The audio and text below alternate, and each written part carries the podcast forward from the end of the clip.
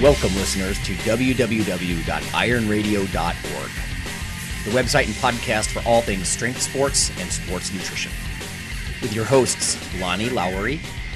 Remember, Phil is like a gnarled old oak tree held together with scar tissue and bone spurs. Rob Fortney. And I'm telling you, the pain that I would suffer was ex- beyond excruciating. And Phil Stevens. Do it, Rob. You'll kill all those nerves. Thanks for listening. Welcome, Iron Radio listeners. This is Lonnie Lowery. I am an exercise physiology and sports nutrition professor of about 17 years, and I'm a former competitive bodybuilder. And this is Phil Stevens. I run Strength Guild, so I'm a coach of various athletes. I also do Highland Games, strongman, powerlifting, uh, you know, kind of anything that has to do with strength. Yeah, So, you got to pause and think about all the things you you compete. Yeah. you know, over the years, you've always been the the resident competitor. Uh, n- not many people, in in my experience, compete as much as you do in as many different things. But that's that's what makes you cool. yeah, they were trying. There's a Highland Games today. They were trying to talk me into stepping back out on the field today, and I was like, oh, I, I was real close to doing it, but I got that big meet coming up in November. I was like, I'm gonna play the, I'm gonna be the smart older man and say no. yeah, So- right, yeah. I'll come back to that when I don't have something else. I'm my luck. I'll go out there and tweak something. You know. Right. Especially because it's more ex- explosive and sort of athletic and like Yeah, and I just haven't done it in a while. yeah. So, That's what I'm saying. Yeah, you didn't prep for it really. Yeah. yep. Okay. We have a little bit of news as usual. Uh, we're going to talk about protein today because it's back in the news. A lot of listeners know that's one of the things that I've researched in the lab. I mean, we have a book. Actually, Phil's on the cover of that book. There's an ad mid show where we talk about the science of protein, like what's out there. Now, the truth is, with a book, you can only present information up to the point that the book is published, right? That's one of the drawbacks. But there's a huge volume, like collection of stuff from culinary stuff to cell chemistry and uh, potential side effects. And th- that's one of the things we're going to talk about today because, again, protein, almost the protein witch hunt is sort of in the news. But before we get there, let me offer a few tidbits. Um, Strength and Muscle Sport News. A lot of listeners know that in addition to uh, protein, that we also, I think all of us on the show have an interest in coffee. Uh, there is a New York Coffee Festival coming up in mid October, October 13th to 15th. So if people are really interested in coffee, uh, there's educational talks. Uh, it's like all the coffee you can drink. There's a lot of fun stuff going on. I'm sure there'll be a little alcohol there and things like that as well. But I'm very interested in learning more and more on the culinary side because everything that I look at is the like the physiological response. You know, what is what does coffee or caffeine do to your nervous system or whatever um, explosiveness in lifts. But I'm I'm increasingly interested in the food science part of that, especially because we went to that food science that big convention uh, in Vegas this past summer. But so yeah, the New York Coffee Festival. Check it out, October 13th to 15th. We may give a lecture there on the health effects of coffee, but that's not really the reason I'm going, uh, and I'm not even sure if I'm going to do that yet. So. Um, so there you go. Check it out if you're within driving distance, I think, of downtown New York City. Just Google it. Um, what else? Uh, oh, I mentioned the coffee festival. I should. I'm bouncing around here, but I am drinking uh, prototype coffee that I brewed this morning. I, I can't really talk more about it. Uh, Phil knows, but uh, stay tuned for updates. There's some very interesting things that I think you can do with coffee to enhance sort of the, the nootropic effect. Uh, you know, concentration or central nervous system things, which I've been looking at over the years. I really focused on performance, of course, but there's some really interesting things you can do with coffee. And I'll let people know. Like part of this is a taste test. Phil, I'm gonna have to send you some like a batch so you can taste it too. My my number one concern is to, does this taste really good? You know, and so anyway, so that'll be fun to kind of give people updates on that. Again, it's it's sort of just a project of mine, but um, yeah, after a while, you, you know, you're in the lab all the time or you're in the gym all the time. It makes you wonder about, you know, if you're an authority on something or you've learned a lot about it, why not advance the field in some way? So that's kind of where I'm going with that. So sipping on my special coffee here, I'll let people know. Um, what? Oh, and let me add, how many times over the years have you seen a website or a magazine sort of talk about this research batch nonsense and try to generate a buzz? That's not what I'm doing here. I'm really drinking this. This is just something that I do. It's just a project. So, and I know Phil, you have an interesting coffee. So, Yeah. okay. So let's get into this protein news here. Um, John, uh, through ironradio.org, sent an email, uh, and then the, this is starting to blow up all over the social media as well. Um, Australian bodybuilder with rare disorder dies eating high protein diet. This is from CNN. Um, let me give you the quick rundown if you haven't heard about this. This uh, lady, um, Megan or Megan Hefford. She's 25 year old bodybuilder from Australia. She was found dead in her apartment. She's a mom, right? So this is a tragic thing. Um, essentially, she has urea cycle disorder. If people aren't familiar, the urea cycle is a very important aspect of your liver. It's a biochemical pathway, and if you eat lots of extra protein, right? Protein is the only macronutrient that has nitrogen in it, and you need to turn that into urea, and then your kidneys can filter you know that urea into urine, hence the name. Um, but if you can't run your urea cycle and turn extra nitrogen from amino acids and protein uh, into urea, uh, which is a waste product m- mostly, uh, it has some body fluid uh, effects as well. But um, you end up with lots of ammonia, right? Essentially, a bleach building up in your in your bloodstream, and it can be very toxic to your nervous system. Um, so uh, if I look at Twitter, which I did this morning, I was looking at, I think it's Joey Antonio's feed, uh, but there's a variety of things going on on Twitter. Uh, and there were some interesting comments on here about what we should really be doing is educating the people about underlying disorders, right? Here's one from Chrissy Kendall, uh, PhD. She says, How about we educate the public on uh, rare genetic disorders rather than continue to spread information about dietary supplements? It's a good point.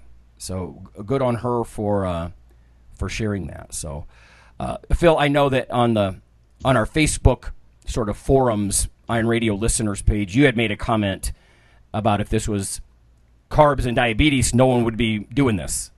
Yeah, and it's just fact. I mean, if, if some lady or man had, you know, type was type two or type one diabetic, and you know they ate a bunch of donuts and died, there wouldn't be this big play. Like, oh, the Dunkin' Donuts killed her. No, she was she screwed up. you know? Right, right. It, it was her disorder that killed her.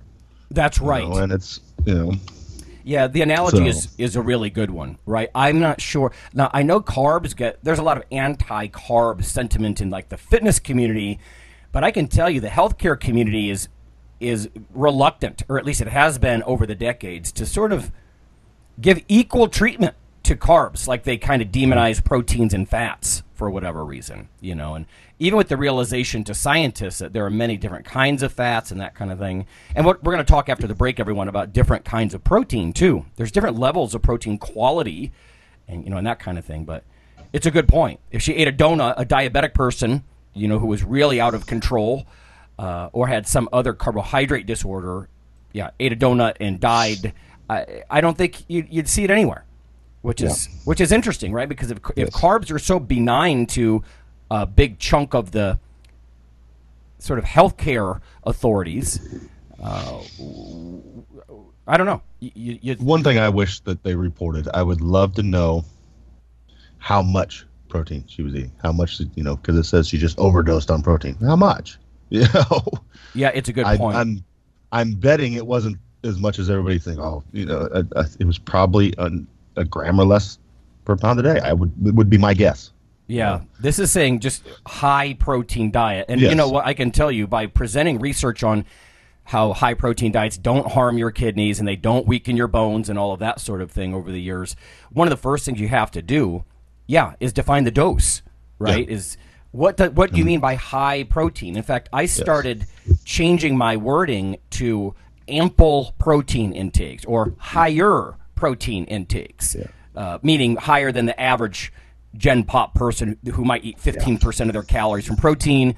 I think a lot of lifters, you're going to see more like 30%, you know, and they've set all kinds of limits. And again, the, the book that we talk about mid show it really references a lot of that stuff. How little evidence there is.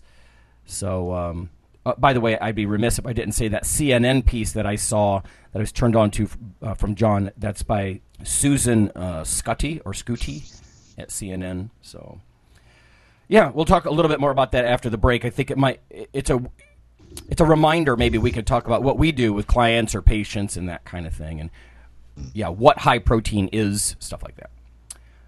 What else? Um, any news from the lifting world? What's going on at Strength Guild? Oh, well, we got the Highland Games today. I'm busy as usual. It's gonna be a busy fall. I have uh, a youth competition coming up for some of my weightlifters, and then like two weeks after that, up to the American Open Series, and then weeks after that, out to California for all of us are gearing up for the record breakers meet. So, where I'm going to, I, I, I would say attempt, but I'm going to squat 700 on a on a fake hip. So, Yeah. um, and yeah, so I mean, that's about it. I don't want to sound like the worried grandma, but I don't have to tell you to be careful. You've been around a lot. That's the only thing I worry about nowadays. It's not the, only thing I worry about squatting is like, as far as I know, I'm in uncharted territory. Uh, like I don't, I don't think a, a hip has ever been tested in this way. mm-hmm. So that's the only thing I worry about. Is like, what happens if this thing flies apart on me in the bottom Right. of a squat? Yeah. So Well, like uh, you said, no, if something goes wrong, it's going to go way Yes. wrong. Yeah. yeah, it's not going to go a little bit wrong. So we'll see. I mean, uh, everything feels good. Um, I've, I haven't went over much over six ten, but uh, I don't need to. Mm-hmm. So until real close to meet, but like I said, everything feels good. Are under- you don't get to pick your spotters, do you? In, in? No, no, Because- but knowing Jesse, I mean, this is going to be a big meet, and I'm going to be in the flight with the big lifters, and they'll have four. Well, I think it. What is it? And once the bar reaches six, I think they're required to have five spotters. okay. So- oh, okay. So yeah, you have two on each side and one in the back. Um, so It might be They're pretty- worth saying something in advance. I Yeah. don't know. Are and, you oh, they allowed all know. Okay. I mean, okay. So, I mean, they all know what I'm dealing with. and I know you don't want to be like, yeah, I'm, I'm give give the old man special attention. His head Yeah. might pop, you know. but yeah, still, no, I mean, I'll limp my way up there and, and get it done. But uh, no, I feel good. I mean, I'm, I'm light, so the real eating starts here in about four weeks. So I want to get to 280. Is where I'd like to be. Um, I'm about 262 right now, so I'm up from where I was, but I feel good. It's hard to eat for me. Like summer's the worst because it's so freaking hot here. yeah, It's it's hard to cram yourself full and then go stand in a gym that's 100 degrees. yeah. You know? No, I get You're it. just miserable. So Yeah, the gym where I train bodybuilders in Akron, there's no central air. I mean, he's got some big industrial fans, but that's about it. Yeah, Midwest summer, rough. Yeah, it's just so. Um, no, other than that, uh, we're getting ready to put out the Barbell Open again. Oh, right. So that's going to be coming up. And this year, I decided to take some big moves, and I've got the okay from USA Weightlifting and from USPA. So it's going to be sanctioned this year. So uh, the open portion will be just as it was, uh, not sanctioned. You can't really sanction something online, um, but that will lead to uh, real meets that are basically the open is the qualifier. You can't do the meet unless you qualify through the open, and then you'll go to a real uh, sanctioned powerlifting or weightlifting meet. So pull that off. Other than that, man, just just gearing up. I mean, what the Olympia's coming up, and you know we're back. This year's flying by. So Yeah, it sure is. Ag- Agreed. I mean, we're going to have a slightly shorter episode today, everybody, partly because, yeah, the university, the semester starts. And, mm-hmm. I, you know, this is something Phil and I do to give back. And at the same time, there's realities with how much time we have certain times of the year. So, yeah, oddly enough, I get kicked in when college and stuff gets back in too, because I got basically I get kids leaving who come to see me all summer to get in shape, and then I have the kids that are coming back uh, to universities locally here. right. Makes So sense. I get this change of the guard. You know, there goes those kids. Okay, here comes these ones. Let's get them all rolling. And uh, it's always interesting to see who who got stronger over the summer and who didn't. Yeah. I was like, okay, how much did you lose?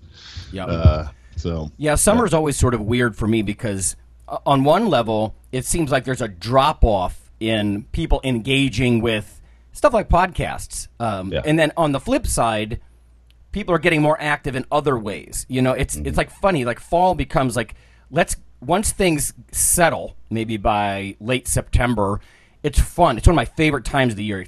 Temperatures are cooler. Like you were saying, you could you, you just mass gain phase stuff like that. It it becomes a very fun time of the year, and then things really kind of kick up in a, in the fitness world. And I would argue probably around February, February mm-hmm. March, people start thinking about getting that fat off of them again. But summer is always that weird that weird season. Like people are out doing vacations and stuff. Mm-hmm. Yeah, but it, it's hard to gauge, like you said, who's getting stronger over the summer. Like if you want to make gains relative to your competitors, summer might be a good time when other people are screwing around. I don't know. Well, oddly enough, I mean, the winter months, well, fall, winter, and spring is also when like the big stuff happens in in uh Oh fitness in general. Well, in strength in the strength world, I guess we got CrossFit Games right in the middle of summer, which happened. But I mean, as far as the Olympia, the Arnold, the World's Strongest Man, the blah, you know, it's all yeah, it's usually not right there in the hottest months. right. So, Colder months. uh, Yep. Um, all right.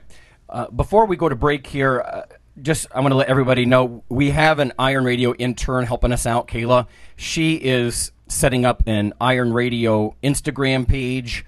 Uh, I actually started one. I'm not going to put a bunch of lifting stuff on mine, but still, there's some of the things that I stumble across, like that coffee festival. I'll mention it on the show.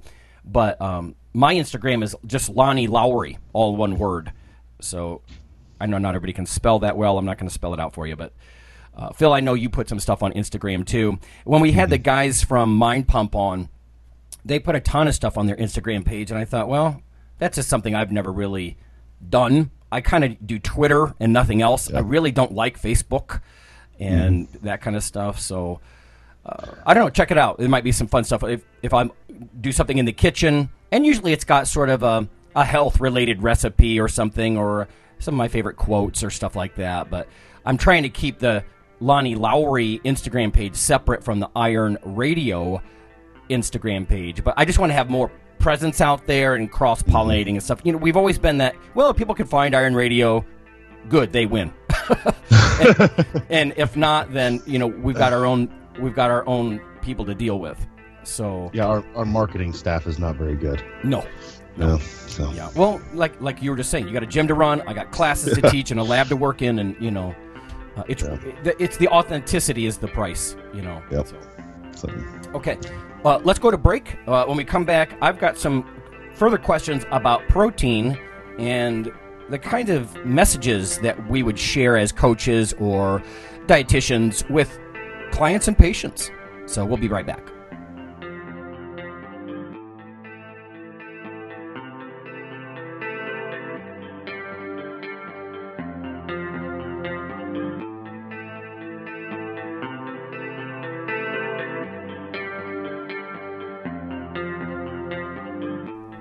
Hey, listeners, this is Dr. Lonnie Lowery.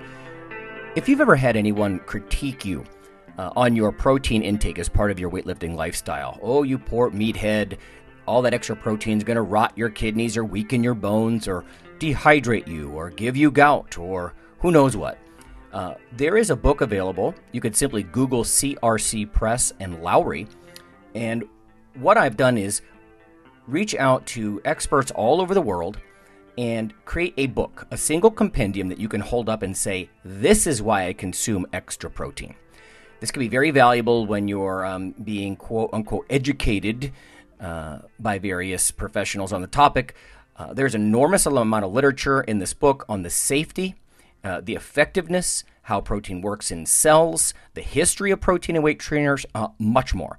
So, again, please check out CRC Press and Protein and Lowery. You can just Google that. And uh, I do, full disclosure, I do make a small single digit uh, royalty on the book, but that's not why I did it. I did it so we can all have something, uh, our particular population, uh, to both defend what we do and to inform our nutrition and our eating. Thanks.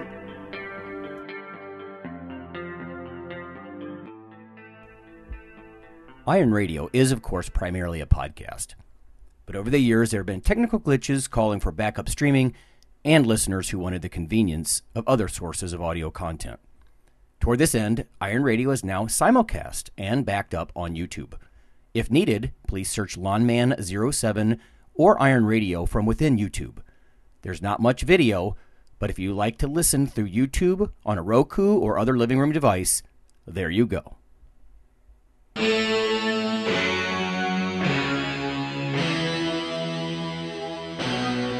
Like your weekly fix of Iron Radio? In addition to being a popular institute on iTunes, we are also on email. Simply go to www.ironradio.org and sign up for the voluntary email. You'll get a once per week email, no more. That's little more than the show notes and a link to the audio. So go for it.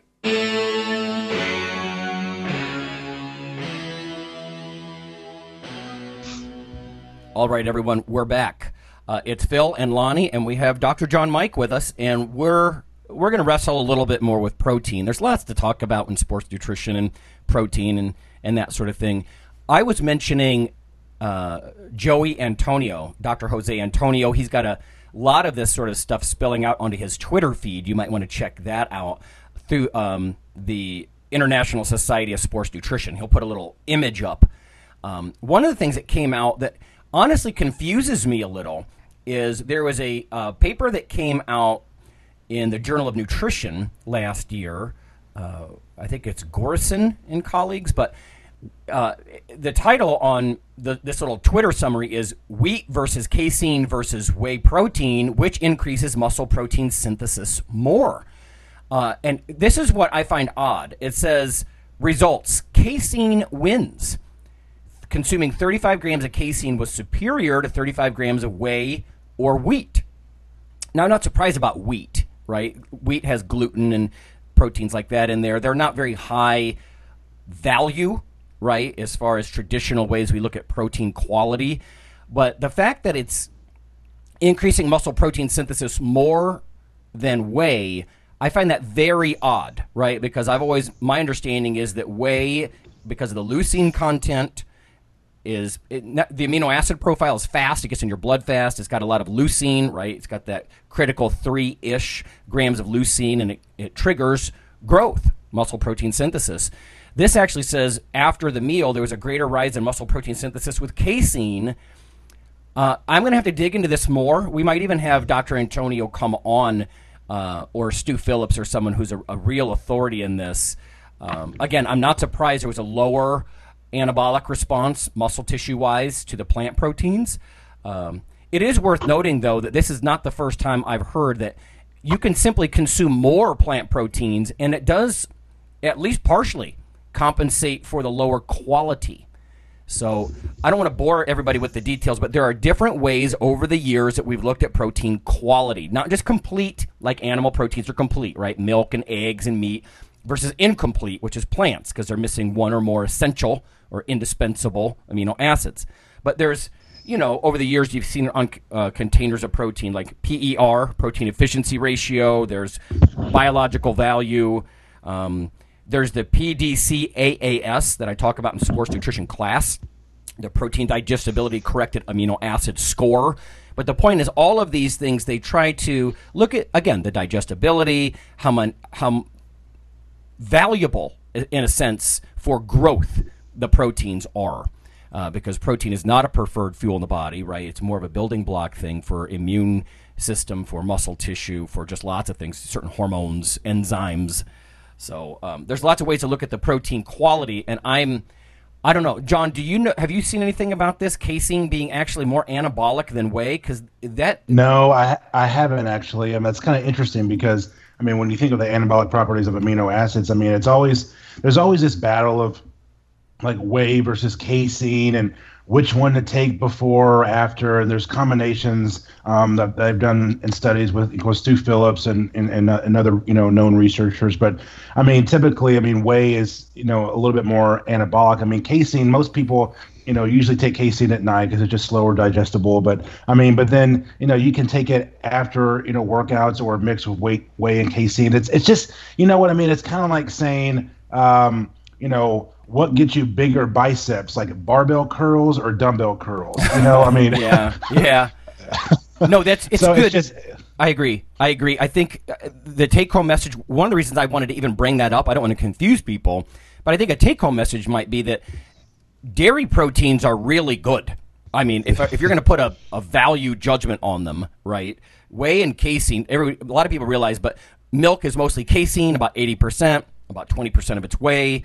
The curds in cottage cheese, that's casein curds, right? And a lot of our listeners know these things, but I really don't differentiate. I tend to consume whey casein blends when I get like a protein powder, you know, so just I, I would I would consider that. I wouldn't leave meat out of the picture. Uh, I don't think any of us are going to do that because we just like to eat. You know, um, in fact, th- there's one more bit on here from Dr. Antonio's feed: weight training plus lean red meat increases health-related quality of life. So they took a hundred. Uh, in this case, it was women, and they took older women. They had them weight train twice a week for four months, and then they consumed and added 160 grams per day of cooked lean red meat versus carbs, right? A, a similar amount of carbs. The result was that the lean meat group improved in overall health related quality of life as well as muscle strength, again, in relation to the carb group. So uh, that's from Torres and colleagues, British Journal of Nutrition, just this year, 2017. So, um, i- i- you know, you, you can really simplify this down, and maybe that's the value of having a podcast like this is eat lots of meat. You know, drink your milk. Um, whey is also good. Those sorts of things. So Get some high quality protein. Train hard. right, that's right. yeah, right. Yeah, and even the stuff about you can make up for some of the the lesser value, the lesser quality of plant proteins by simply eating more. Okay, bring it. You know, eat a pound of pasta instead of half a pound. I don't know. Yeah. So, um, all right. So here's some questions for you guys. Phil, let me ask you this, uh, and I'll ask you too, Dr. Mike. But um, why do you personally seek extra protein? Or is that probably not even the right way to say it? Do you really seek extra protein, or are you just eating huge amounts of food in general? No, I, I think I definitely lean towards that. Yeah. Um, yeah, I lean that direction, but I mean, it's, I don't know. I mean, it's good. I, I, it's delicious. You know, I Right. personally, you know, I like a big steak. You know, I don't, you know, I don't want to go down, sit down, and have this a huge thing of mashed potatoes and a little tiny steak. It's just not as satisfying. Right, exactly. You know? right? Yeah, I get it. I switch it up vice versa. And I don't know, it's, it's part of that. It's cultural, you know, and then that's the way it's always been for us. You know, it's you, like you had your meat and potato, the, the, the side was the side. Um, but I mean, it, also, I think a lot of it is, I know it keeps me full longer. Um, I don't have to eat as often. I'm not starving. So, I mean, I really don't track it. Now, I did more when I was dieting down because I have to. But now, because of the sheer amounts of stuff I'm eating, I don't have to, like, I know I'm getting that much. You know, just by default, I'm getting enough. Um, so I don't have to be anal about Quality. make sure you get your protein in. You know, Right. Because I'm I know I'm going to sit down to a pound steak tonight and something for lunch and something, you know, whatever. Right. So Yeah. I just make sure I have something with every meal. Um, you know that stuff that came out last year from Robert Wolfe's lab, where he was suggesting 70 grams may have advantages for whole body. I think it was muscle protein synthesis over the typical 20 to 40 that you often hear. And it, again, it just kind of comes back to this old idea. Arnold Schwarzenegger even used to promote, which is I rather get a little excess than not enough.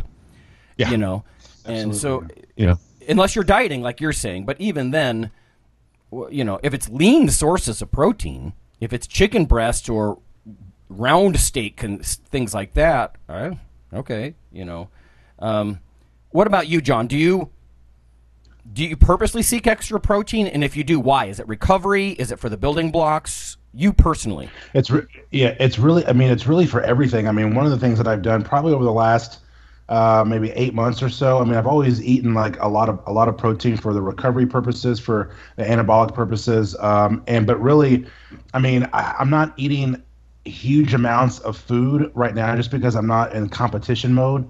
But um, I mean, I always have some type of protein with every meal. I mean, with breakfast, it's usually five or six eggs. You know, so with every meal, it's something whether it's chicken or turkey or or whatever it is. But um, it's also, you know, if I'm not if I'm if I'm not in competition mode, I mean, my RMR is typically between four and 4,500 calories per day, and most of that is is I've actually eaten a little bit more fat and higher proteins and kind of lower the carbs, just kind of gradually over the last several months. And I've I've maintained my same body weight, um, which is I mean it's not it's not a huge culture shock. You know, most people will actually really tell you that, but I don't really know of a lot of strength athletes that don't eat high calories or don't eat high protein and expecting to either maintain a high ratio of lean body mass or get leaner or maintain a respectable level of strength like without it.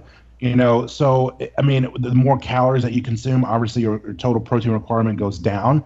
Um, you know the lower the lower the caloric content your total protein requirement you know, actually goes up. But you know if if you can if you want to lower carbs and there, and there's different you know methods to really use. I mean if you want to lower your carbs and the protein requirement and the fat you know typically has to go up so i've actually upped my fat intake a little bit and and, and maintaining um, higher protein. And i really haven't seen huge huge decrements in strength. Probably the biggest decrement i've seen is just within my deadlift and i'd say it's about 50 pounds.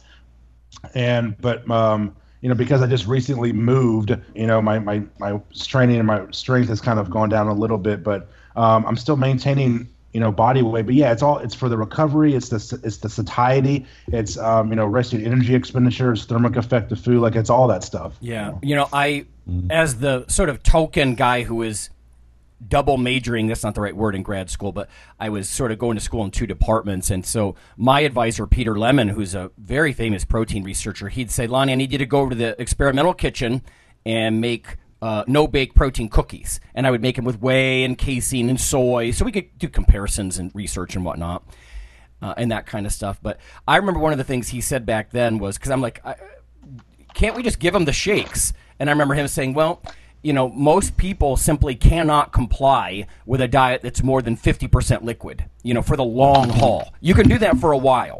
But to your guys' point about it's it's satisfying to sit down to a big mm-hmm. steak, you know, and that's I think the cookies it kind of played that role. They were just sort of peanut butter, chocolate, oatmeal, but then they had scoops of the different proteins, and it also gave me a lot of insight how different they were and how you would disguise them if you wanted to with different flavors. You know, like peanut yeah, butter cover soy, you know, stuff like that. But I think a lot of people forget too, like when it comes like to the steak and the and, and, and, the actual meat. I mean, yes, the first thing you think about is protein, but it also has other important nutrients and yes. micronutrients in them too. Like meat has like zoochemicals. It's got CLA. It's got you know conjugated linoleic acid. I mean, it's got healthier fats. It's got omegas. Like it's got other things in it. Carnosine. That, yeah, exactly. I mean, it's I mean, meat has, believe it or not, meat has creatine in it. But I mean, you would have to eat like 10 pounds of uncooked steak to get the relative same quantity as you did taking five grams of creatine. But of a supplement, um, yeah, yeah, yeah. So it's got other things in it that are just e- equally important. Right on. Yep. It's good. It's a good point. You hear so much about phytochemicals, right? P H Y T O from plants and then yeah, you overlook the stuff like the carnosine and the creatine and things like that. It should only make sense, I would think, if you can let go of a lot of strong personal beliefs and look at the just the ecosystem, like the food chain. Of course, meat is going to be very nutrient rich, right? Those mm-hmm. those cows graze on low quality grasses all day, so you don't have to. in, yeah. a, in a kind of you know thing. So yeah. Um, Okay, so I, I we kind of covered my second question already, which is do you pay attention to specific proteins? It sounds like not so much. And let's face it, if you're eating copious amounts of food, it's probably not a problem. Get yourself some dairy, eggs. I love eggs for breakfast. I kind of go back and forth between either uh, I have oats and berries with a like a whey casein mix uh, tossed in, or I have eggs. You know, I go back and forth just because they're culinary wise. You know, it's just different experience, I guess. Um, but yeah, obsessing over whether something has a slightly higher biological value or PDCAAS on the quality scale, mm, you know, uh, I don't I don't think it's a, a huge issue. A lot of the really incomplete proteins that you talk about over the years, and I talk about this in sports nutrition class as well, like gelatin or collagen. Um, there's even some interesting research out there that they may have some value to satiety themselves uh, you know, and that kind of stuff. There, I wouldn't be seeking those things for maximal muscle protein synthesis. But again, yeah, there's a lot of good things about that. And I think we've all seen the, the typical person who overdoes it. Now, I'm not bashing all vegans. I will never be one, but uh, you've seen ones that overdo it, and they do seem to be almost look deficient or emaciated in some way, like not robust. You know, and I can't help but think it's because they're nibbling on low amounts of plant proteins, and in low doses, those aren't going to be the equal. You know, they're just not. Um, all right, so Phil, what would your message be? Like, you get a new person comes in, and I know it's very goal oriented, so maybe you can just talk about, you know, different types of goals that are common for you. But what's your message? Like, they come in, they're like, maybe they're they don't they have no idea. They're like, I'm confused about the media, what it's saying about protein. Is it harmful to me? Uh, should I eat more? Uh, which ones? What do you say to clients when they come in? Oh, my biggest thing is just um, the average client is just trying to get them to eat real things. You know, is step number one. It's like let's eat real food. Um, Mm-hmm. That's always step number one. Now, if we're talking an athlete, this and that, you know, some of this training hard, I always lean towards that. Let's aim for one gram per pound, Yeah. you know, of lean body mass, and just try and eat, a, you know, get something every meal. And that's what going back to your last question. I think part of it is like I don't I don't have to seek it now, but I think it's it's part habitual. I've done it so long that I don't think about it. Yeah. You know, when I go to eat, I just end up gravitating towards that. You know, because I've done it for 20 years. Um, so it's just making that habit of don't miss this chance, you know, to get some kind of quality protein source. I don't care what it is, because over time, That's you it. know, I'm not I'm not gonna have I'm not gonna have the same protein in every meal for weeks on end. So over time, it's gonna pan out. You know, It's a uh, good point. chicken for chicken for breakfast, eggs for lunch. You know, tuna for dinner, wh- whatever. Because that could be a rookie mistake. Like you're right. I think we're all three of us are going to gravitate toward those traditional bodybuilder, powerlifter type foods. You know, Yeah. eggs or egg whites. Uh, and I actually still like, even though the technically the protein quality is slightly lower in egg whites versus whole egg. Mm-hmm. Sometimes I just I ate so many egg whites. Sometimes I feel like an egg white. I don't know omelet or something. But I anyway. I digress. But at the same time, the rookie mistake would be that nope, I'm going to eat nothing but chicken every day, or I'm going to eat nothing but uh, whey protein powders, and then you miss on miss out on some of the zoochemicals, like like John you were saying. And in fact, I I can tell listeners there was a one instance in my life where I was overemphasizing whey casein so much, uh, and I I donate blood fairly regularly. Just it's a good thing to do, and my family tends to have kind of high hematocrits and whatnot. So, um, I actually ended up like not anemic, right? My red blood cell count wasn't low, but some of my serum ferritin values were actually low because there's an old school clinical term called milk anemia, and I think the point being is that you know you're not getting that heme iron from the meats and that kind of stuff and i actually was low iron i was really fatigued and i asked, the doctor i mean am i low thyroid I, it didn't even dawn on me as a nutritionist it really should have but um, yeah, I got away from some of those traditional things, like that variety you guys are talking about. I overdid it, and if there's a risk with the supplements, I think that would be it. That it's it, um, laser focus on one thing, like a too narrow of a focus, you know, would be one of the problems, I guess. So Yeah, and I think there's a place for that.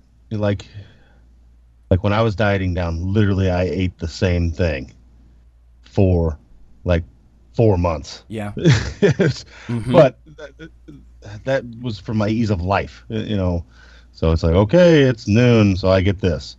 Um, but other than that, once I'm away from that area, you know, that's that's peaking for an event type of thing. exactly. To live, Temporary. It's keeping it more diverse. You know, just change up your vegetables, change up your protein sources, change up your fat sources. You know, it's get in some kind of variety. And then, I, honestly, I think the average athlete out there, collegiate athlete or whatever, even high school kids, most of them, I would say, are undernourished. You know, they don't eat. They eat enough crap, but not enough yeah. good stuff. You Yeah, know? most college kids, most college people are the same way. Yeah, and it's just they're not eating enough good food, and it's getting them to realize that if you're eating good food, you can eat a lot, and and get and maintain that same body weight. Yeah. Um, but your performance will go up. So it's just getting them to lean towards that, like we've talked about a bunch, of 80-20 or 90-10. You know, Um, if you're eating if you're eating the good stuff, it's okay to have the cookies afterwards. You know, you're not going to want a dozen cookies if you just had a 16 ounce steak and some broccoli. you're not Right. going to have room, Mhm. so you can have one. you know, so it's just get, it's changing that mindset and getting them to eat eat real food, and then it's really. I don't know. There's always the argument that it's way more expensive, but it's not that bad. And honestly, like me and my wife have talks about this all the time. It, it's it's where you choose to spend your money. You know, instead of going out and and partying or buying this or buying that, we tend to gravitate towards buying quality food. Yeah, you Yeah. know, and that's our choice. Priorities. But uh, yeah, it's where do your priorities lie? Is it do your priorities lie in staying out till 4 a.m. getting trashed or eating quality food and Yeah. you know performing well? Right. So yeah, then you only have enough money, like as a college student, to for a greasy microwave burrito and a bag of cheese curls. You yeah, know, so that's your fault. You know, don't Yeah. tell me that it's too expensive, and then I catch you posting Instagram pictures drinking eight dollar drinks.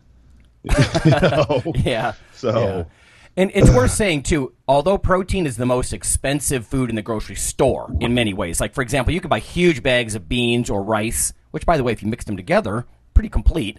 But you know, the the skinless, boneless chicken breast and some of the protein foods are going to be more expensive, but you don't have to spend huge amounts of money to eat well, like you keep saying, real foods, right? So less processed stuff. Um, but it's a good point. If you don't prioritize it, I'm my concern a, as a nutritionist, I guess, is that you would end up being victimized by the food industry because they don't. They're about sales. I could tell you, coming from that Vegas conference, everything that they talked about was from packaging to coloring to flavors and everything else is to get people to buy more. You know, now they're interested in the safety of the food and that kind of thing, but there was not an automatic connection with health and nutrition like I expected there to be. There was some. There was some. There's a clean label initiative, and they're trying to use natural colors, phytochemical type colors, anthocyanins for blue, and you get the idea. The reds and oranges from nature to color foods, and that's good instead of red number five and and junk like that. But I think that's it's important for people to know that's what we're talking about, right? When when we say real food, we don't we don't mean artificial flavors and colors and tons of added high fructose corn syrup and weird emulsifiers and gums and 20 ingredients in the in the uh, the list, you know, the ingredients list, but uh, simpler stuff and it doesn't have to be that expensive. Cans of tuna and salmon, you can make salmon patties, Yes. you know, stuff like eggs that. are still fairly inexpensive. You know, things like that. It's not that hard. I mean, if I could do it going through graduate school on like no income, Right, right. anybody can do it. You know, that's like we've talked about. I was eating those cans of mackerel. I was like, oh, this Ugh. is horrible, and I'll never do it again. Yep. But I did what I had to at that time. Oh, I admit. I'm actually actually actually had some like mackerel we buy at the store that's like in, in olive oil or whatever. Like it was actually kind of good. Oh. it's hard for me to eat tuna. Uh, to be honest, canned tuna, I ate so many thousands of cans. You know, uh, because it was at the time I think it was like fifty cents, sixty-five cents for a can Yeah. of tuna, and and I would sit there on a bench in the gym before I even left, and I would wash it down with a big orange juice or something like that. But again, it was that attempt to have actual food, you Yeah. know, instead of some expensive junk. I don't know. Um, John, what about you? Your message to students or clients when it comes to, you know, what do I do about protein? I'm just confused. Yeah, I mean it's it's not a it's not a black and white issue. I think it's it's very different. It becomes more psychological, I think, for most people than really anything. Than more like physiological, um, because I remember like working with some of the teams, you know, back you know when I was coaching more regularly. It's like they would rather eat, you know, even probably more females than males. I mean, they would rather eat like four or five biscuits than a couple like chicken tenders, um, you know, or something like that. But it's just, I mean, it's it's almost like you have to kind of like make yourself do it if it's something that you're not really used to really doing. I mean, I mean, for it depends on what sport it is too. I mean, if you're in a sport like rugby where it's you know very dynamic and you're expending a lot of energy, I mean, you need to be eating and consuming a large amount of, of calories. I mean, the the college age male you know needs 3000 to 3500 calories basically just Yep. to walk around campus Yep. you know that is that doesn't include you know the amount of energy you need for recovery and lifting and uh, you know activities and stuff and and college age active females you know you're looking at you know 1800 to 2200 maybe you know up to 2500 depending on if they're really heavily active with, with sporting especially in the end season um, but the thing is is like most most schools and universities don't have you know a sports nutritionist or registered dietitian on hand you know and a lot of them that are in different departments don't always you know work in conjunction well with you know with the coaches. So i think that's something that you're starting to, to see a lot more in the in the recent years. But i think it's just being conscious of you know and aware of what what you're eating um, you know why you're eating it. And it's, for a lot of people like i said it's it's more psychological really than than anything. I mean what i read i mean i could i could have like four or five donuts right now but i guarantee you i'm going to feel and look like crap you know than eating my normal you know types of food. But sometimes you know you can um, you know carb cycle a little bit um, you know depending on how you actually really use that and what it's for. So yeah, it's just it's it's hard to say. I mean, there's no like there's no one answer. You know what I mean? No. It's behave. I like what you said about it. It's largely behavioral too. You know what? What I've yeah. actually it's worked for me pretty well is oftentimes like for example with diabetics, uh, there's a concept called carb counting, uh, but mm-hmm. I sort of bastardized that and protein counting. Like if I try to count up and make sure I get a gram of protein per pound every day. That, and again, from whole food sources, you know, fairly lean whole food sources, that works wonders for body composition and, and mm-hmm. recovery and things like that. Because if you're full, if you're full of chicken or some, you know, steak or whatever, you're not full of the, you know, high fructose corn syrup kind of milkshakes and French fries and junk, you know, because it's got satiety value and, and all of that sort of thing. So I think that idea of sort of protein counting uh, can be a, a, a, real advantage. Like last night, for example, we got pizza with the family, and I'm trying to, you know, tighten down my diet a little bit in some ways. So we had some pre-cooked chicken breasts that we keep in the freezer because behaviorally it's easy for me to grab those. I know they're they have more sodium and that kind of stuff. I'm not going to worry about that. But anyway, it just chunked it up and put it on every piece of pizza. So then instead of just eating you know my usual six or eight pieces of pizza i would have two and they're just laden. They already had like they were like a spinach chicken kind of white pizza or whatever. Loaded up with the with the the chicken the pre-cooked chicken on top.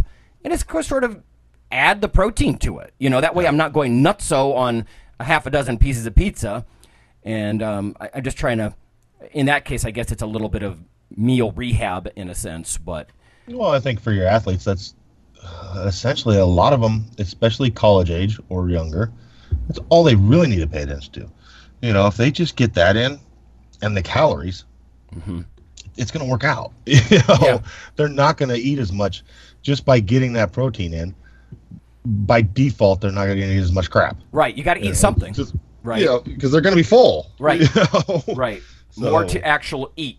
Yeah, yeah, and let's face it. I mean, there's tons of research. I've got some of my own I need to present, and I know Dr. Antonio I mentioned earlier, uh, with guys that were lifting weights, but they were eating copious amounts of protein, and it, they were no fatter because of it. Like if there's a, I, I know like the typical uh, dietitian approach is no, all you know, all calories count. It's calorie balance.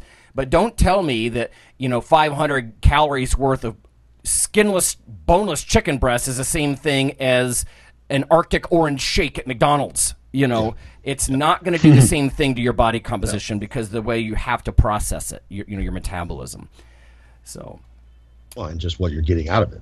Oh, right. Macro and micronutrient wise. Yeah, absolutely. It's totally different. So, all right. Well, so again, short episode this week, everyone, but schools underway. Uh, check out the Instagram pages, uh, Twitter pages. We're all over the place now. We're making a conscious effort with this stuff. I know Dr. Mike has uh, those uh, social media accounts as well. Check us out. You know, Google it, whatever. I also want to offer thanks to um, a, a, few Iron Radio supporters before we go. Uh, Nathan, Matthew, Robert, and Fred. You are again. It's random. You're the guys that I noticed are supporters. We appreciate what you're doing. You keep Iron Radio going. Again, it's sort of public radio style format. And um, there you go. So practical tips this week on on protein, especially with all the hysteria in the news. Yep. All right. We'll see you next time. Until next week.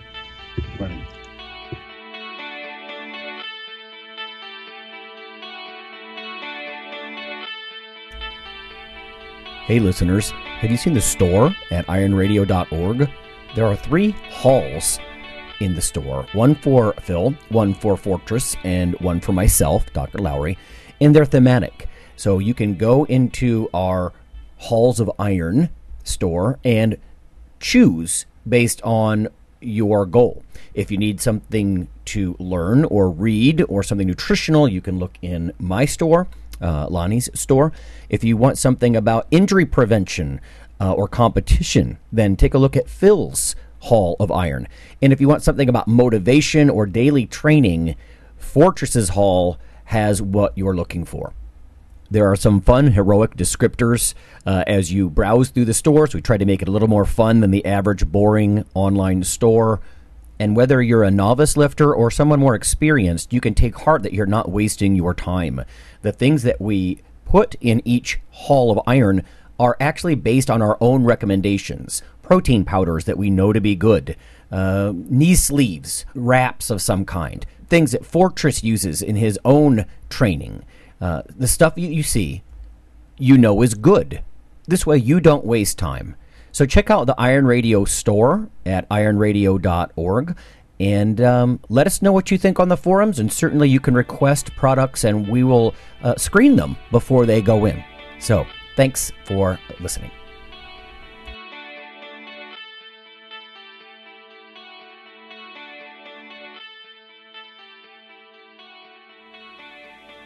Iron Radio is accepting donations. If you like what we do, the professors, the scientists, the bodybuilding show promoters, the athletes themselves in powerlifting and bodybuilding, um, please consider making a donation or maybe buying something from the ironradio.org uh, store.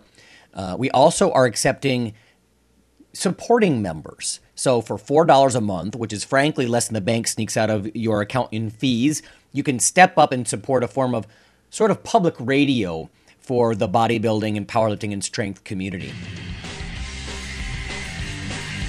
The Iron Radio podcast and all of the audio on ironradio.org is for informational purposes only. If you're interested in starting a diet or exercise program, it's important to check with your physician. Also seek the help of registered dietitians, athletic trainers, and qualified exercise physiologists in order to make the progress that you need.